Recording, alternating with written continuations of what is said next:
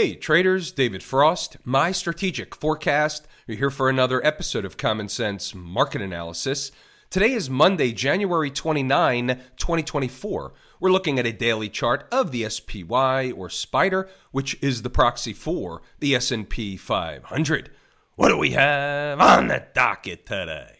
Continuing with the melt up operation theme at new highs in an uptrend we have to respect the tape. The market can always travel a lot farther in either direction than most people think it can. That's why we look for a sign and or signal of a trend change which gives us something to trade against. That's trading 101. She's getting far extended once again from home base or the 20 period moving average represented by the red sloping trend line. And we know another routine, and check this out.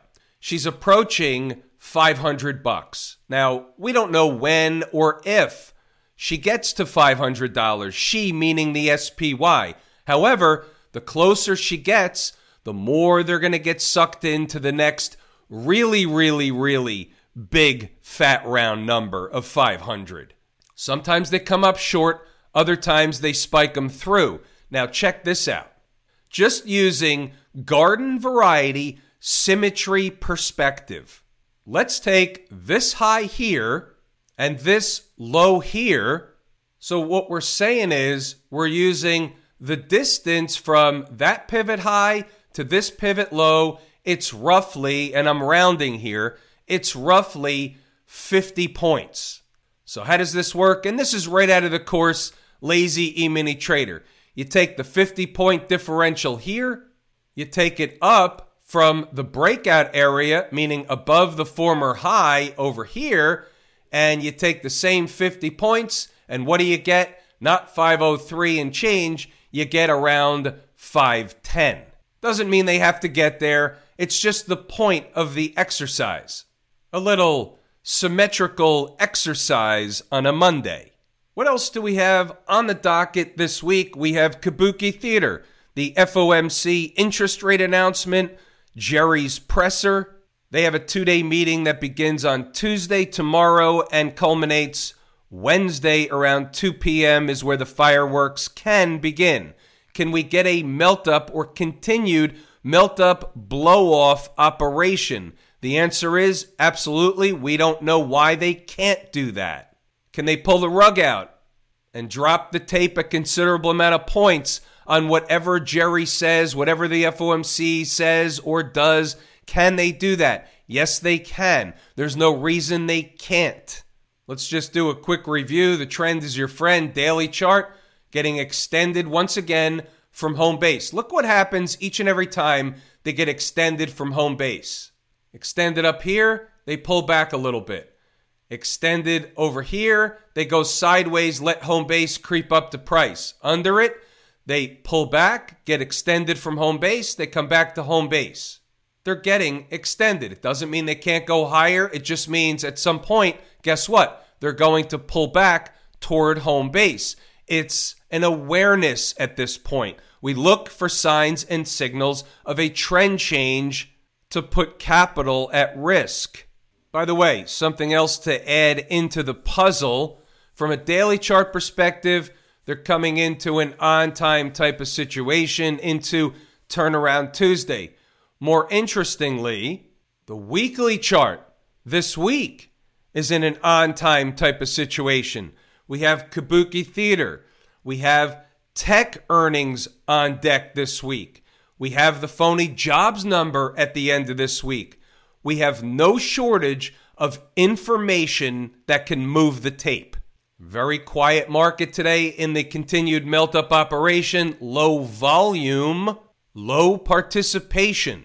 What follows low volume and low participation? Heavier volume and heavier participation. Somebody got a little nervous today. We'll take a look at the VIX real quick. We don't look at this a lot, but the VIX was up about 2.7% today while the market was melting up. That's interesting information. There are protection buyers out there. Put protection buyers. By the way, look at this candle. We caught this just on the spot, meaning in real time in the live room today when the VIX spiked up over 15 and pulled right back. Look at this tail they put in on a 15 minute chart. This was a real print. It was actually up there. Something was going on. We'll see if that maybe is a hint, maybe a flare up in the air from some kind of a warning signal perspective. We'll see. We've got our eye on things. What about inside the numbers? Did anybody make money today inside the numbers? Let me know in a post under the video in the comments section. You already saw it was a slow tape, wound up to be a melt up operation. We had an early pivot. You can read the rest of the notes, pause the video, double check the work. Let's start with the pivot. 487.45 was our early pivot. Above is bullish for a floater leg higher. Below, she can pull back a little bit. 487.45 was the early pivot. We like visuals. Right of the vertical is today's activity. 487.45 is the blue horizontal trend line. That was the pivot. She's bullish for the floater above. You can see here, even in the first candle, first five minute candle of the day, the low was 487.46. We talked about it in the live trading room. The writing was on the wall. That was the pivot. As long as they stay above it on candle closes, and not just five minutes, but if she sustains price above, it's bullish. She's going higher. Pause the video, read the notes, go back to the chart to double check the work. First order of business would be Friday's high. Then you have a mathematical number I've got at 489.73. She got there and kept going. Pause the video, read the notes, go back to the chart to double check the work. Early scoop, we've got the pivot. If they get below, there's a buy, never got there. Short trade would be sooner than later, up in this neck of the woods, up to 489.73, give or take. That's in the morning session. Sooner than later, that doesn't count when it's in the afternoon with no time on the clock. Not so smart to short a melt up operation into the closing bell. Pause the video, read the notes, go back to the chart to double check the work. It was a quiet, Low participation melt up operation, not a trader's tape. It will change. It will likely change this week. About stocks on the move, we only had two on the board today GCT and PHG. GCT reached their entry objective, the other one did not. So the other one's off the board, but we will take a look at GCT among a few others. But wait, there's more. GCT getting a haircut at the opening bell. They did a bit of a Macarena in front of the first number. We talked about it in the live room in real time. Didn't like it anymore. I said, wait for the second number. They somewhat did a Macarena around the second number, but did the deal anyway. And you can see what happened into the end of the day. Look at the low in the last candle of the day 2250 against 2251. Funny how that works. Sure, we had some interesting opportunities come up in the live room today, even in a quiet market. We traded Apple as a group today. 190 was the bounce place. We got a dollar. I said I was taking profit at a dollar. You didn't have to, but I was. We did. A lot of traders did. It was a nice base hit to start the week, first thing in the morning. How about Intel? Intel was given out in the live room. 4281 was the number. They hit it to the penny and bounced. Funny how that works. Affirm was brought up in the live room. It was a short opportunity. The zone was 4380 to 4427. You see what happened. They went to the top of the zone. They went back down after that, and you're looking over here. So if you average the two entries, 44 bucks, they came down to 43 and a quarter. Nice trade. Even gave you another bite at the apple down lower later in the day. That's called overhead resistance for Affirm. Live room trade. What's going on over in Camp IWM? We don't need these numbers. What we do need is the chart where they're above all the moving averages. Trend is your friend. And a lot of you will be looking at what looks to be a head and shoulders inverse head and shoulders formation. It is not. One of those things taught in the course, lazy e-mini trader. They're at this gap up here get above the gap and they'll start working their way up to 200 spike above 200 start working on this breakdown candle high at 203 and change up in that neck of the woods the trend is your friend above all the moving averages Where does the weekly chart? They ran a test of the 200 week moving average two weeks ago, and here we are, bounced off of it. The trend is your friend. They want to get to 200, obviously. It's not that far away. What about the folks down at the transportation department? The weekly chart almost looks the same as Camp IWM. Daily chart, eating time off the clock above all the moving averages, doing what? You got it. Building energy for another move higher. To where? To challenge these highs here. And since they're eating time off the clock right under these highs, they're likely building energy to go through to get higher than these highs. Take the market at face value. We're the umpire calling balls and strikes. What about the Q people? Trend is your friend, eating time off the clock, grinding higher above all the moving averages, extended from home base, of course. A lot of markets are extended from home base. A lot of things are extended from home base. They will come back to home base. You can't guess as to what time and day that will happen. You wait for the market to give you the sign or signal of a trend change. It starts from an intraday perspective and it morphs from there. What about the XLF? Anything wrong with the financials? No, they're in an uptrend. Trend is your friend. If the financials are not falling apart and they're up with the market, at least have some kind of relative strength, then there's nothing wrong with the market. They didn't have intraday relative strength, but they're up. The trend is your friend. Nothing wrong with the financials. How about Smashmouth? Update today, above all the moving averages. Trend is your friend. I know it sounds like a broken record, but look up here.